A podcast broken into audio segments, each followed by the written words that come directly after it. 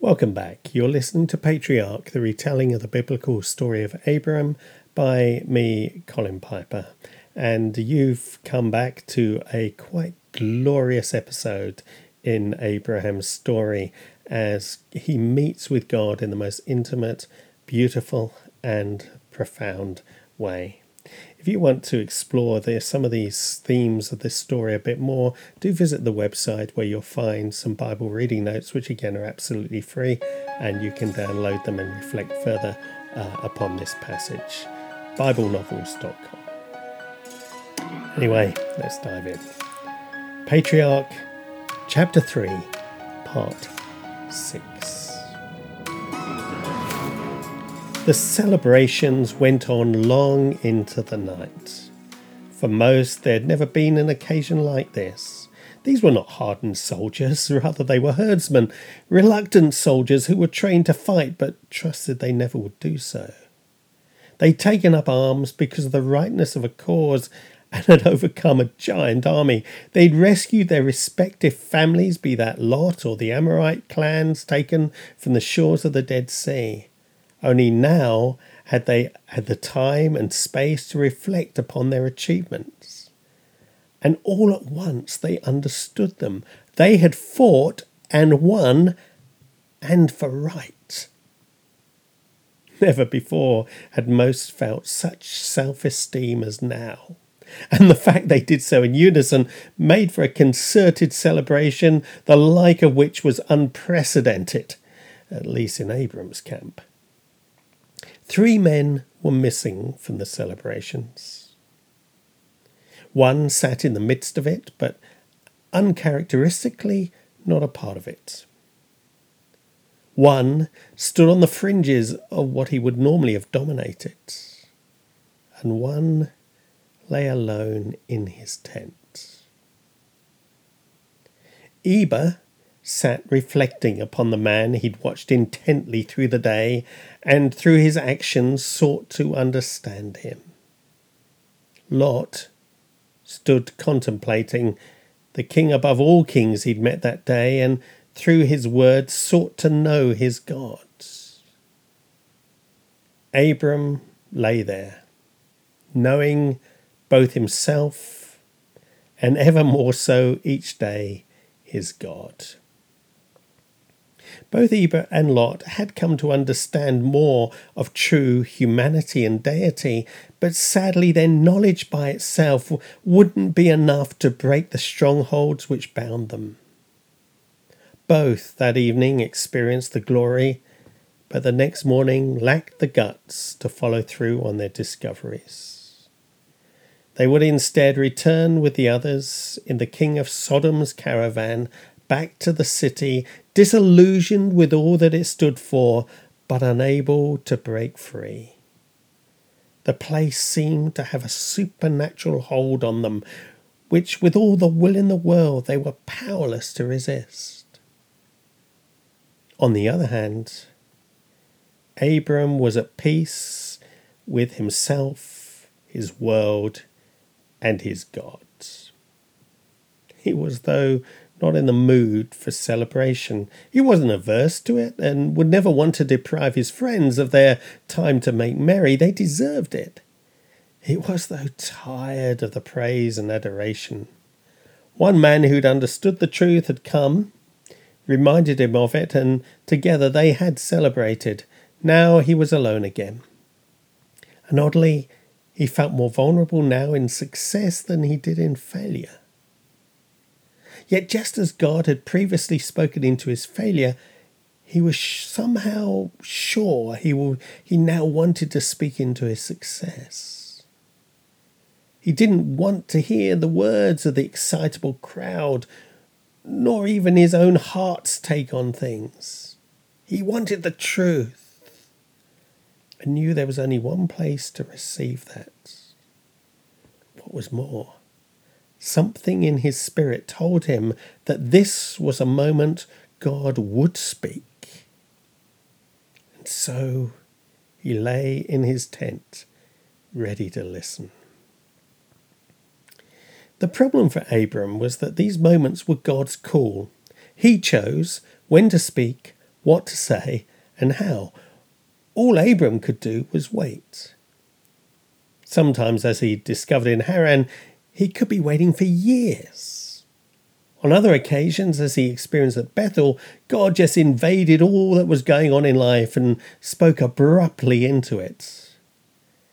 On this occasion, Abram knew God wanted to speak, but still he had to wait through the night as tiredness crept over the camp and gradually muted the celebrations.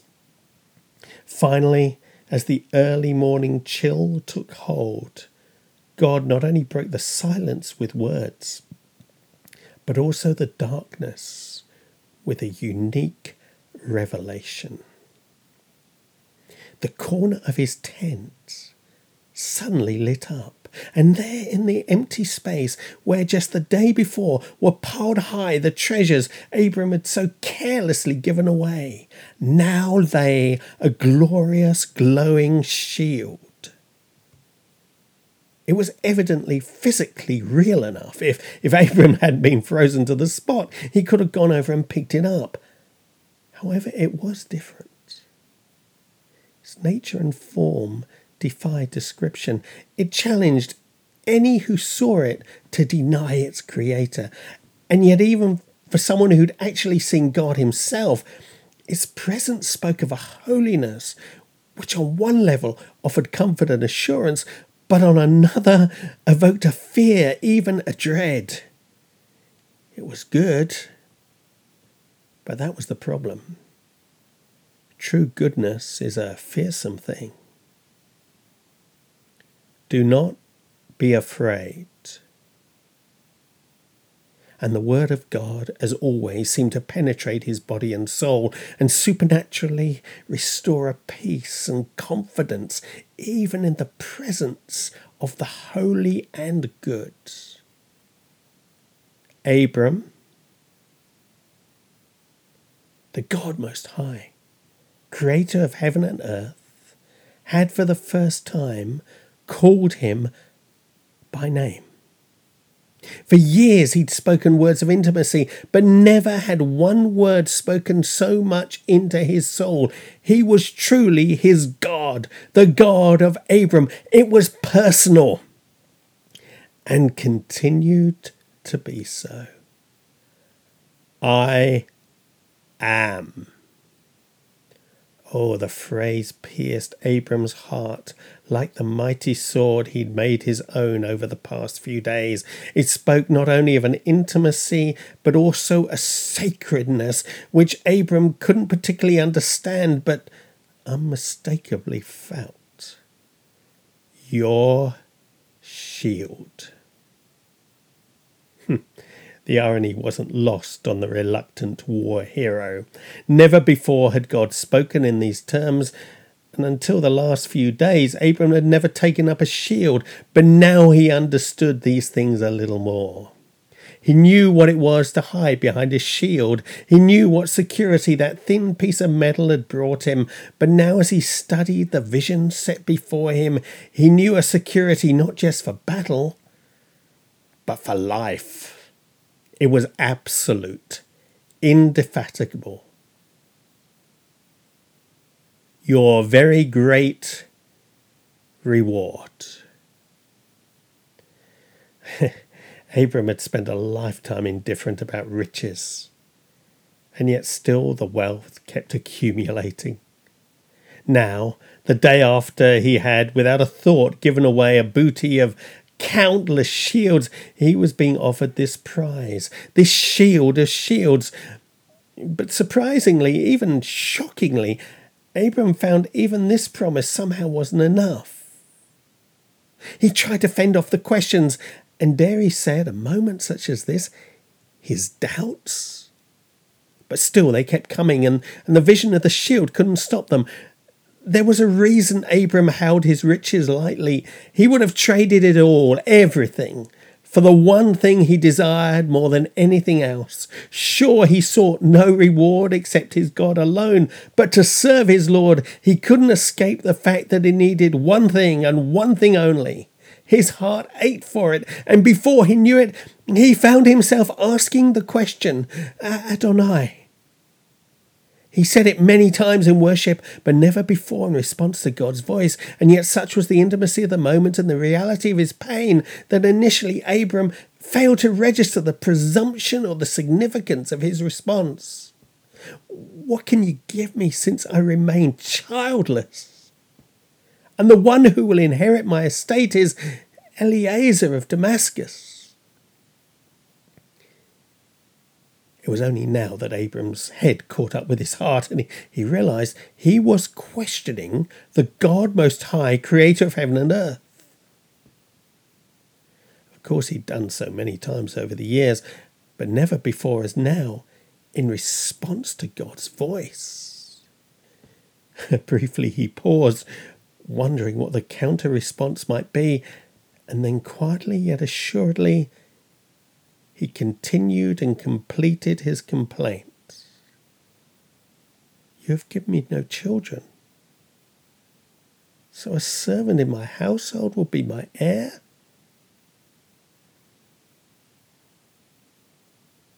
There, he'd said it. He'd posed the question to God. Now he waited.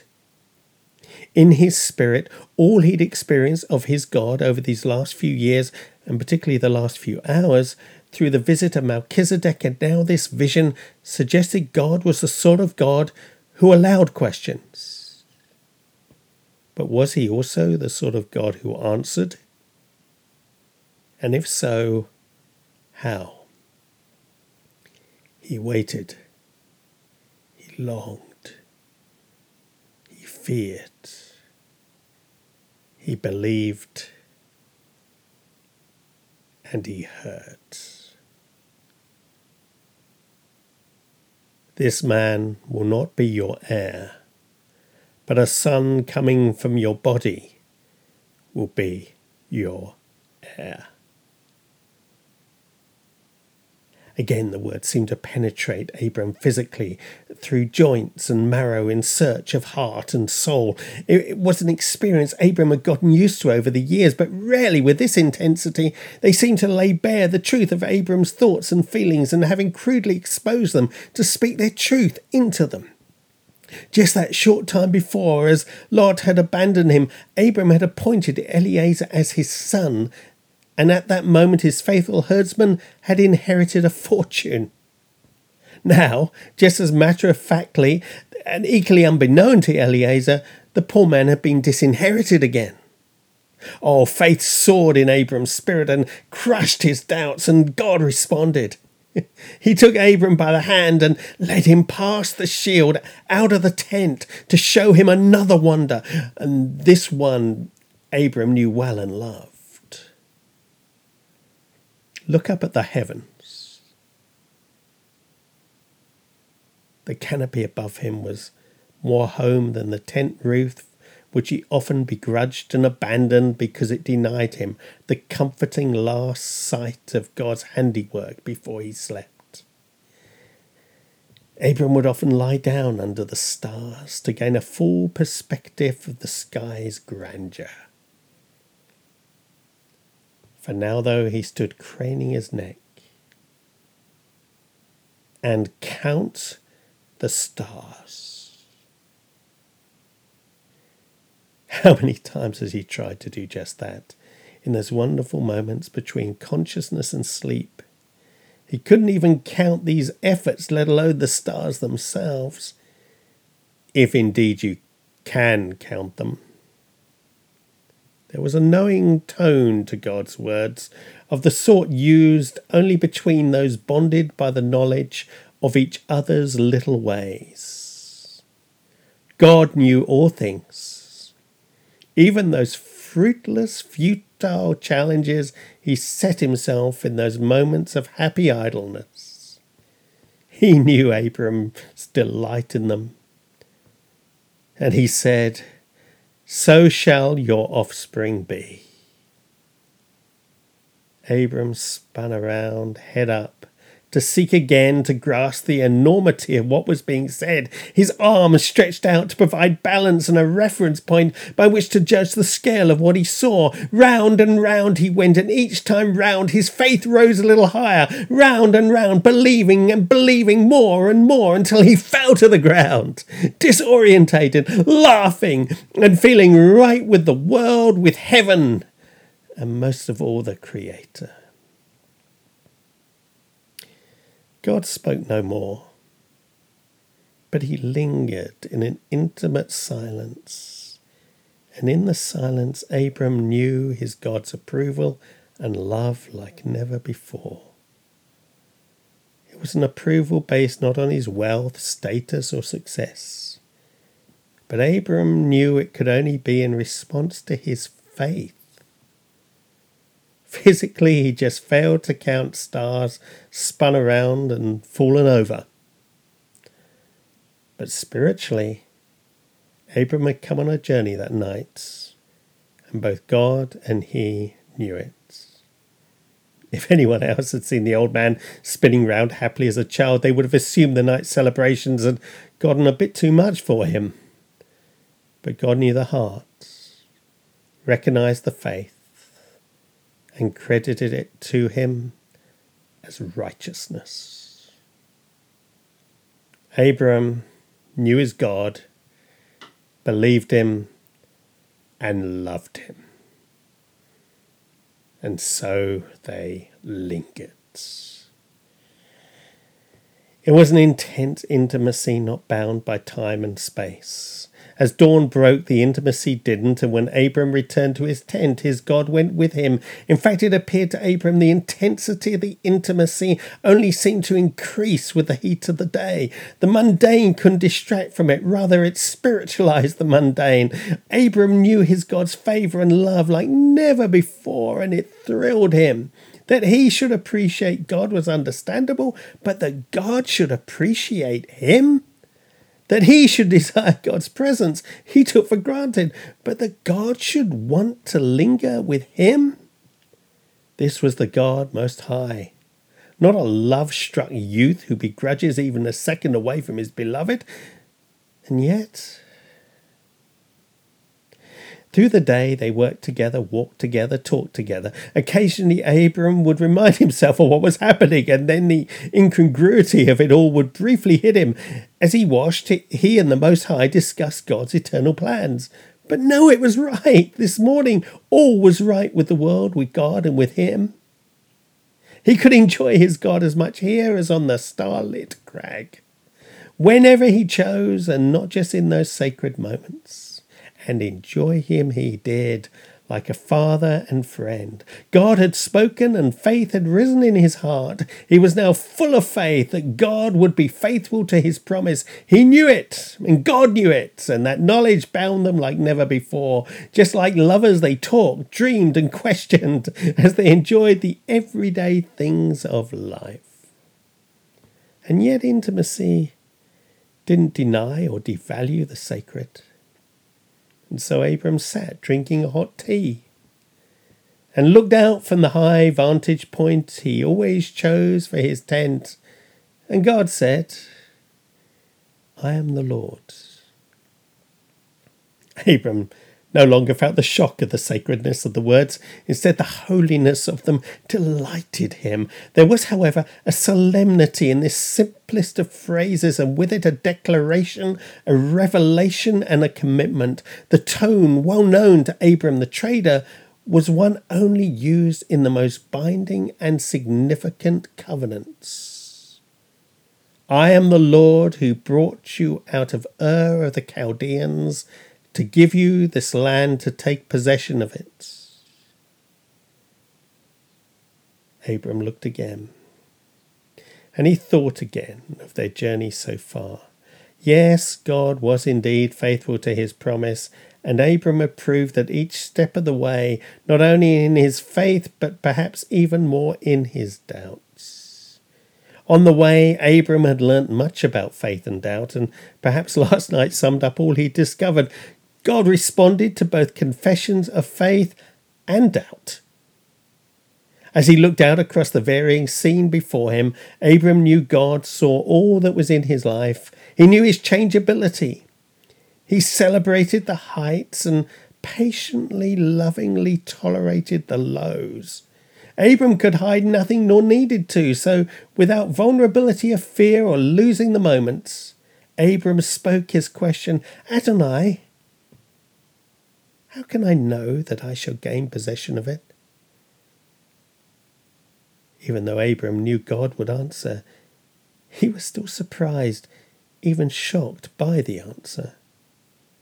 Bring me a heifer, a goat, and a ram, each three years old, along with a dove and a young pigeon.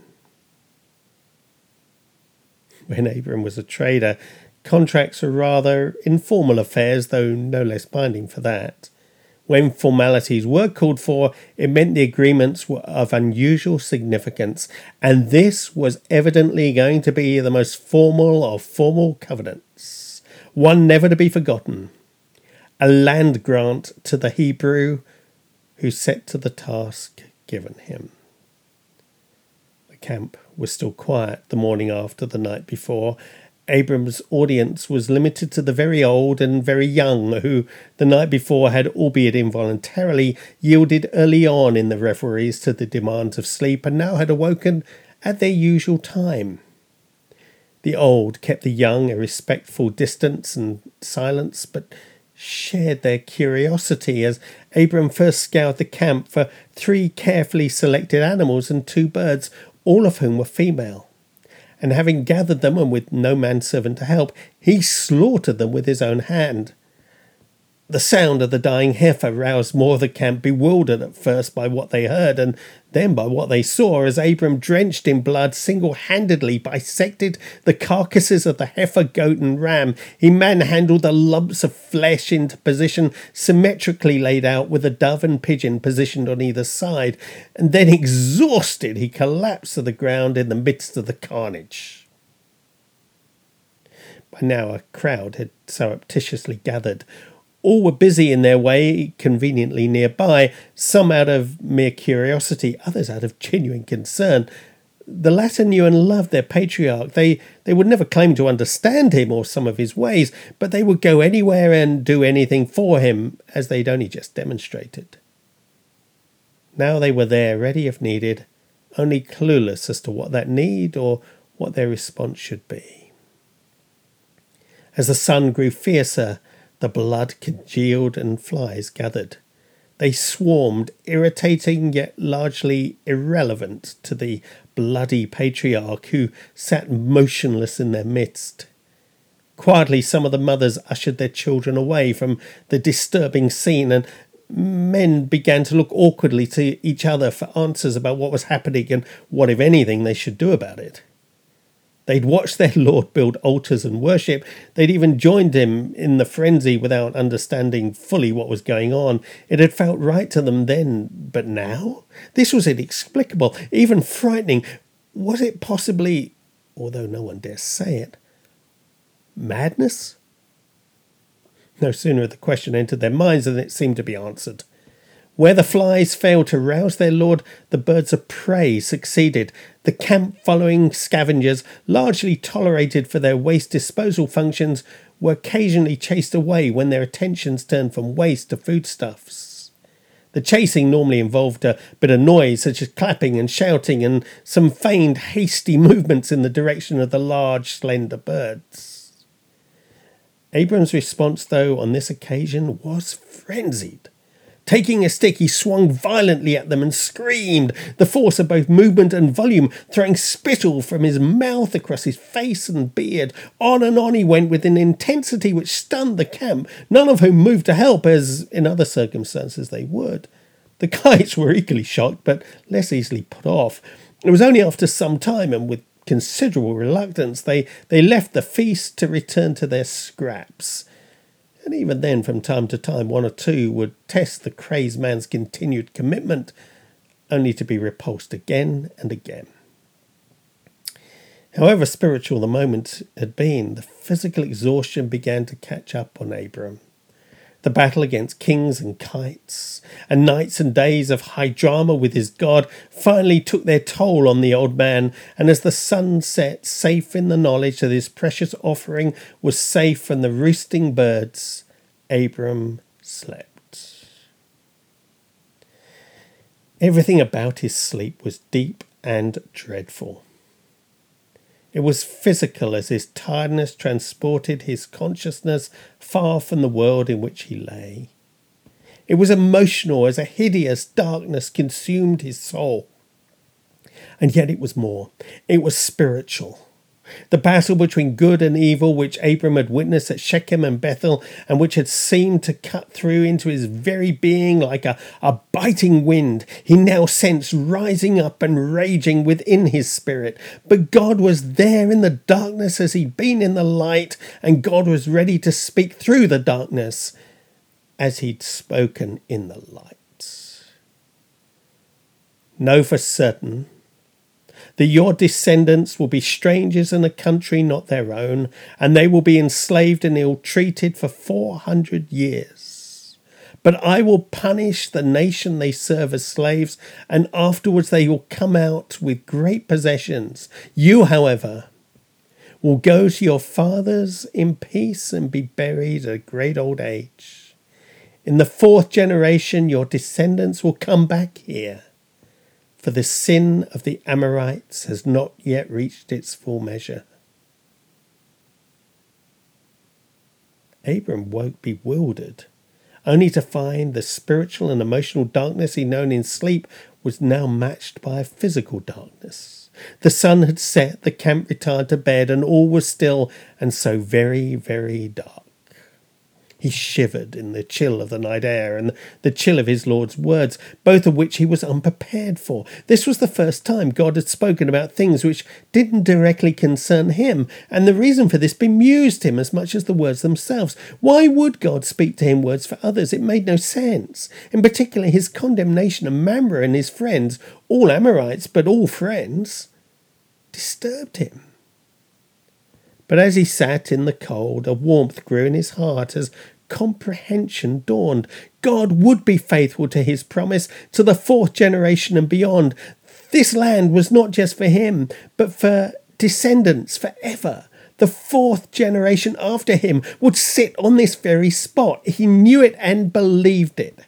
His heart leapt and blood rushed through his body. Energy returned and his spirit soared. Heaven responded what could only be described as a smoking fire pot with a blazing torch appeared. In the same physical and spiritual way the shield had the night before. And it lit up the carcasses as it passed between them. And so God made a covenant holy and unforgettable. He accepted Abram's offering of flesh and faith and responded by committing himself to Abram even to the point of death. Abram well understood the significance of this most sacred of covenants, as his God identified with the slaughter through which he walked, and accepted that that slaughter as his own, should he ever breach this covenant, a covenant of both inheritors and inheritance. To your descendants I give this land. From the river of Egypt to the great river Euphrates the land of the Kenites, the Kenizzites, the Kadmonites, the Hittites, the Perizzites, the Rephaites, the Amorites, the Canaanites, the Girgashites, and the Jebusites. As the pot passed across the bloodied patch, so Abram in his mind's eye passed through the land once more. He recalled standing on the banks of the Euphrates that day as he set out for Haran. He recalled all too well standing with Said at uh, Wadi Sikkar on the border of Egypt itself, wondering at what might lie beyond. He recalled the peoples he'd met on the long journey in between, and he stood receiving the promise of God that all this land and these peoples unambiguously named in the detail of the agreement would be given to him or his descendants. Abram was so caught up in his thoughts and the vision that he failed to see what was briefly and dimly revealed in the shadows by the far reaches of the pot's glow. The woman who'd watched and waited all day, only recently to succumb to sleep, failed to see the light which had passed across her face and caused her to wake only seconds later, but seconds too late. She was disorientated and took those precious few seconds to work out where she was and why, and by the time her questions were answered, all she saw was the husband she loved, seemingly finally at peace. She was relieved.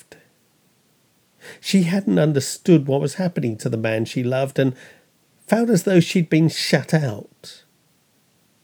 Of course, she well understood why she was overlooked and couldn't argue with God's decision not to trust her. She had, after all, failed in the one part she could play in God's plan in Abram's life, and it was the crucial role. There and then, she decided she had failed long enough. She loved her husband and her God. It was time to act. Emerging from the shadows, she went to Abram, helped him up, took him away, changed him, bathed him, put him to bed, and decided what she would do for him.